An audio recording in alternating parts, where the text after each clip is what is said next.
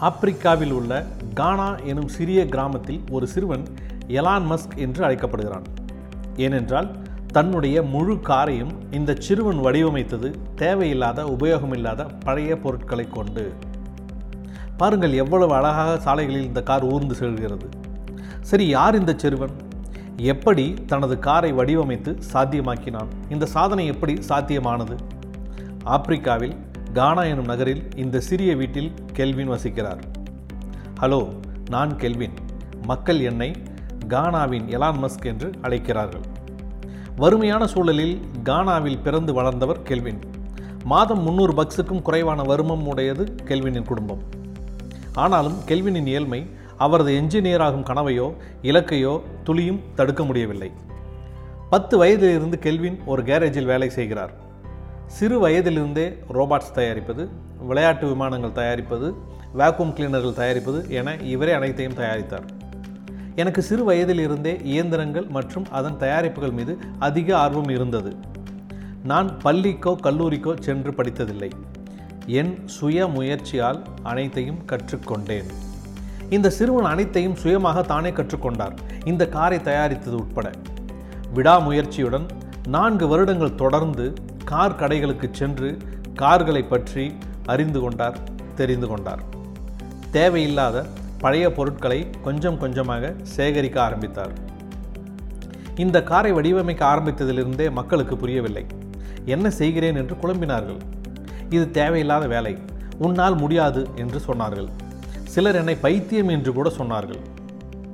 ஆனால் சிறிது சிறிதாக சிறிய சிறிய பாகங்களாக கெல்வினின் கார் உருவம் பெற ஆரம்பித்தது. ஆனால் கெல்வினால் எல்லாவற்றையும் ஸ்கிராப் மெட்டீரியல் மூலம் பெற முடியவில்லை. அதாவது முக்கியமான என்ஜின் உட்பட. என்ஜின் வாங்க பணம் தேவைப்பட்டது. ஆனால் கெல்வினின் குடும்பத்தின் வருமானத்தால் இதை தர முடியவில்லை. ஆகவே பகுதி நேர வேலை பார்ட் டைம் ஜாப் செய்ய ஆரம்பித்தார் கெல்வின். என்ஜின் வாங்கவும் தனது கார் முழுமை பெறவும் பணம் சம்பாதிக்க கட்டிட வேலை பழைய பொருட்களை விற்பனை செய்வது என பல வேலைகளை செய்தேன். மூன்று வருடங்கள் ஓடின. பல தோல்விகளுக்கு பிறகு பல கட்டங்களுக்கு பிறகு தனது பதினெட்டாவது வயதில் கெல்வின் தனது கனவு காரை உருவாக்கி முடித்தார்.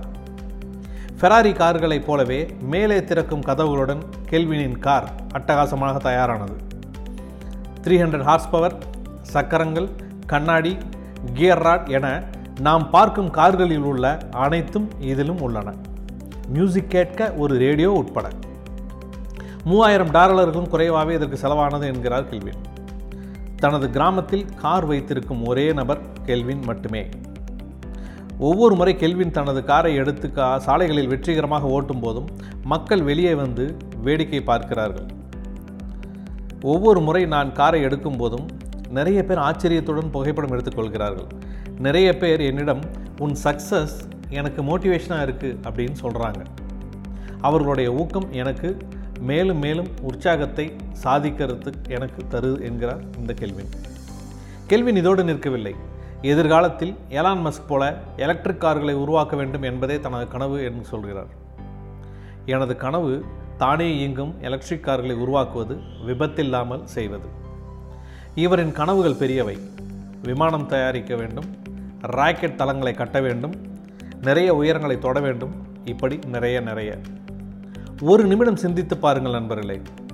ஆப்பிரிக்காவில் கானா எனும் சிறிய கிராமத்தில் வறுமை நிலையில் பணம் இல்லாமல் ஜீரோவில் ஆரம்பித்து யாருடைய உதவியும் இல்லாமல் பல தோல்விகளை தாண்டி சாதித்திருக்கும் கெல்வின் நமக்கெல்லாம் மிகப்பெரிய ஒரு இன்ஸ்பிரேஷன் பெரிய வளர்ந்த நாடுகளில் இவளின் க இவரின் கண்டுபிடிப்புகளும் திறமைகளும் அங்கீகரிக்கப்பட்டால் இவர் டெஸ்லாவில் கூட வேலை செய்திருக்கலாம்.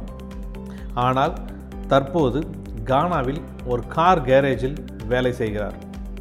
எப்படி ஜெயிப்பது என தனக்குத்தானே சுயமாக கற்றுக்கொண்டிருக்கிறார். கேள்வினை வாழ்த்துவோம். வாழ்த்துக்கள் கெல்வின்.